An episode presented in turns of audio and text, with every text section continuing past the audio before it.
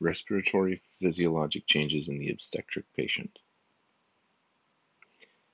The obstetric patient will have increased oxygen demands, around 35%.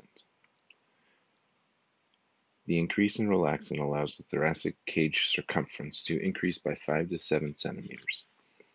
This allows the ribs to assume a more horizontal position and gives the lungs more space as the diaphragm moves more cephalad. The vertical measurement of the chest is decreased by 4 centimeters. The airway conduct conductance increases, indicating airway dilation below the larynx.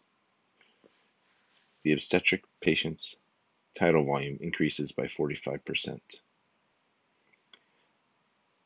They will have a reduced inspiratory reserve capacity related to this tidal volume increase.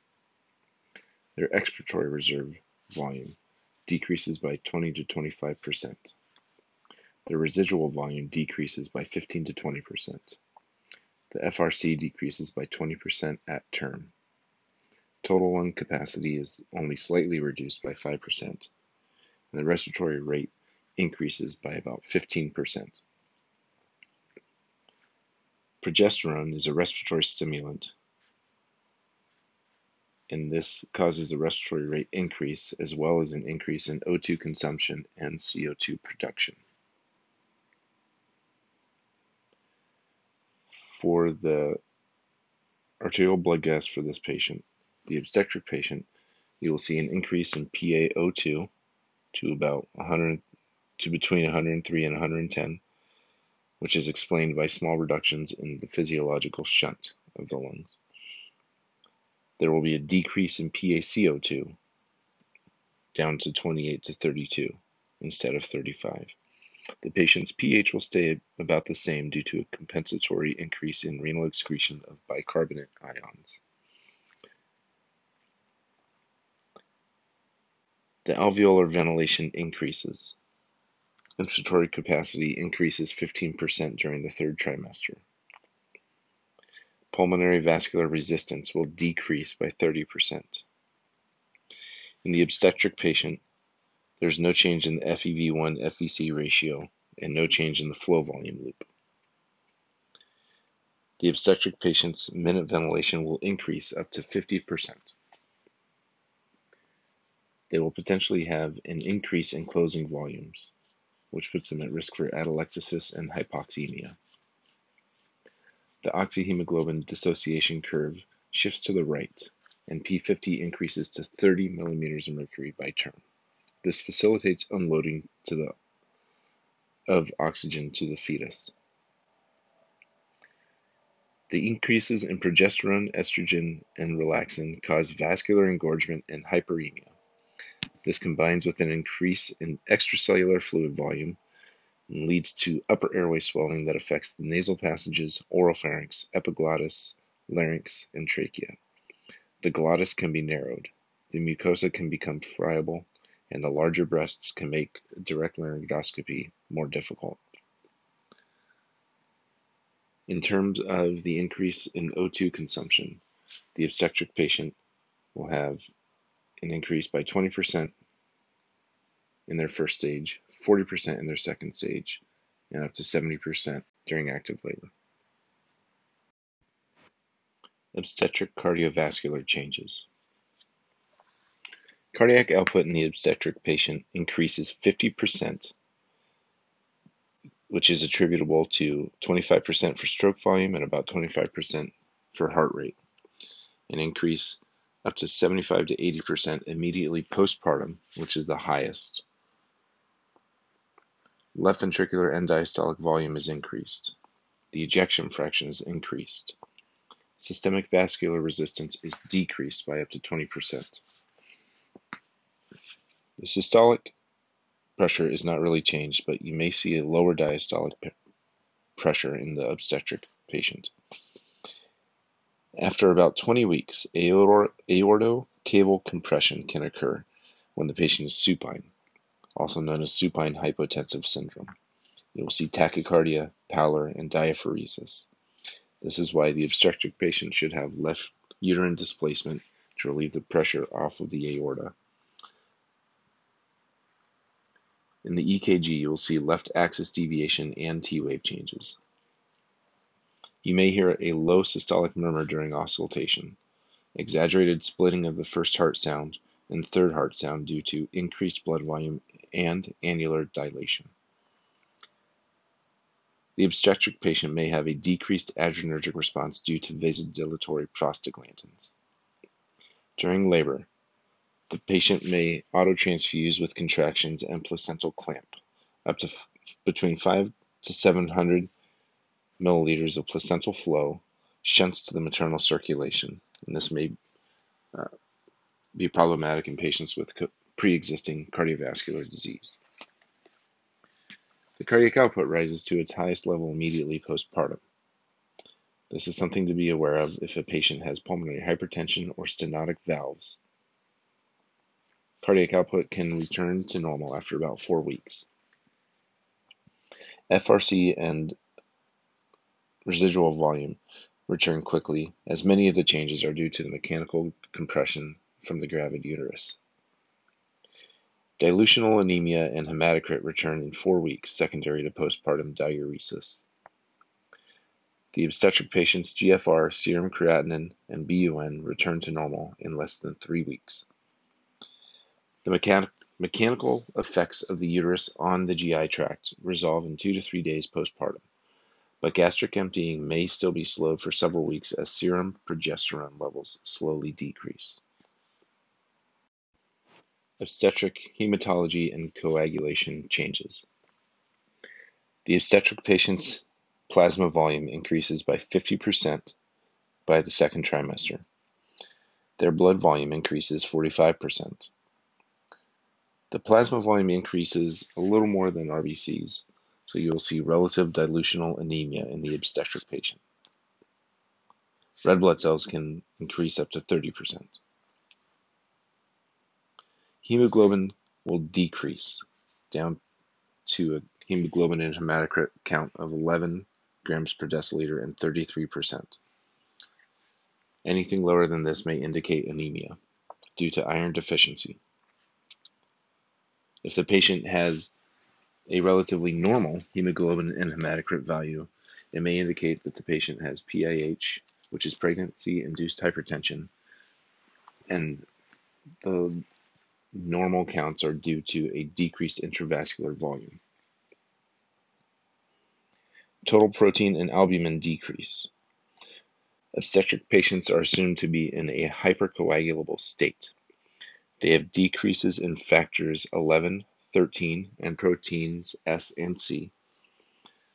The unchanged factors are 2, 5, and AT3, and they will have increased amounts of factor 7 and fibrinogen, 8, 9, 10, 12, plasminogen, D-dimer, fibrin degradation products, and fibrinolysis. The obstetric patient will have a PT-PTT level that's shortened by 20%. They will have no change in their actual bleeding time. Test. Obstetric gastrointestinal changes. Gastric emptying will have no change, but it will be slowed in labor due to pain. Placental gastrin secretion causes hypersecretion of gastric acid and a decrease in gastric pH. The gravid uterus shifts the stomach up, shifting the GE junction and decreasing lower esophageal sphincter tone. Progesterone elevation reduces lower esophageal sphincter tone. The gravid uterus increases intragastric pressure. Obstetric patients are prone to regurgitation as well as aspiration pneumonitis.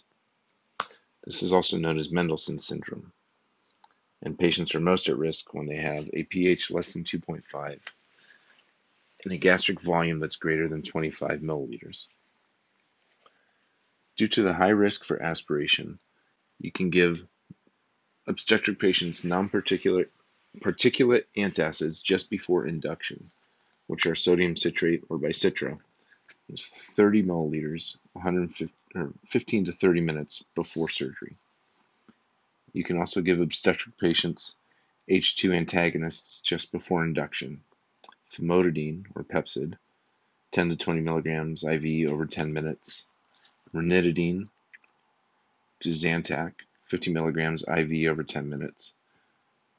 And you should give these more than 30 minutes before surgery, and they can last 12 to 24 hours. Metoclopramide, or Reglan, can be given if general anesthesia is anticipated. 10 to 20 milligrams IV every six hours. And this will increase lower esophageal sphincter tone and upregulate GI motility without decreasing pH.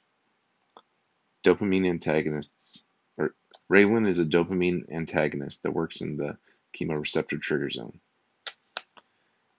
Risks with Reglan, metoclopramide, include extrapyramidal syndromes, symptoms, uh, which can be treated with Benadryl. You must give Reglan slowly, or you can cause anxiety or a sense of doom in the patient.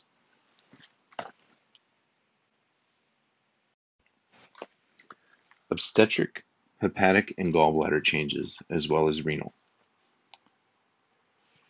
The hepatic function, size, and blood flow of the obstetric patient is unchanged, but bile tends to concentrate and the gallbladder doesn't completely empty, which puts the obstetric patient at higher risk for gallstone formation.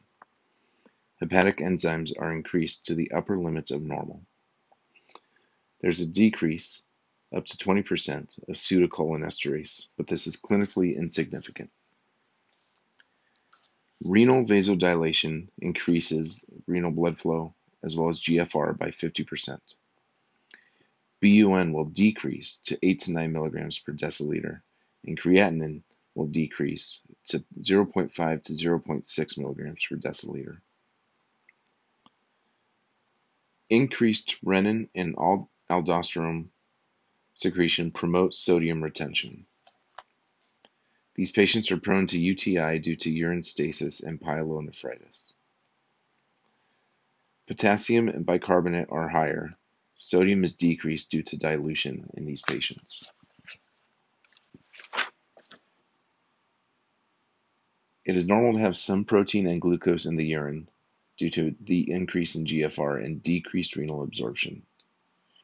Renal autoregulation is preserved. In the obstetric patient, the endocrine changes are an increase in T3 and T4. Free T3 and T4 are unchanged. TSH levels fall during the first trimester, and the patient's fasting blood glucose level is lower in the third trimester.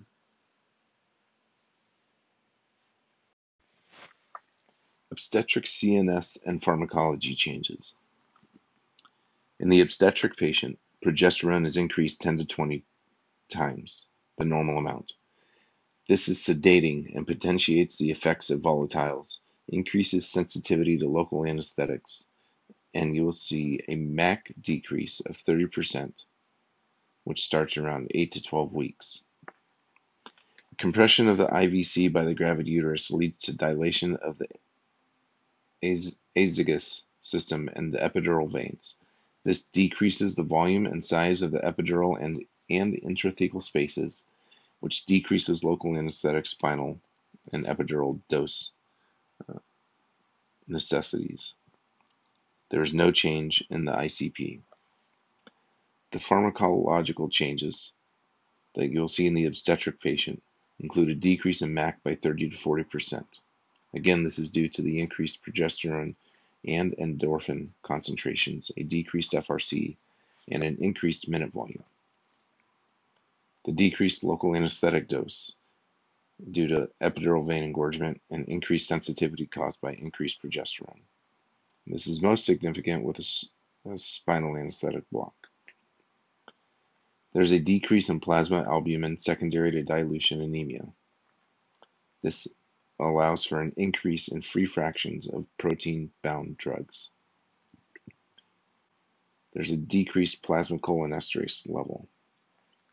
Fetal ion trapping can occur with local anesthetics during maternal alkalosis and fetal acidosis. Nearly all parenteral opioids, especially morphine, induction agents, inhalational anesthetics, local anesthetics, are able to readily cross the placenta and can affect the fetus. Drugs that do not cross the placenta include muscle relaxants, glycopyrrolate, and ranitidine. Because of all of this, regional anesthetic techniques are preferred for management of labor pain.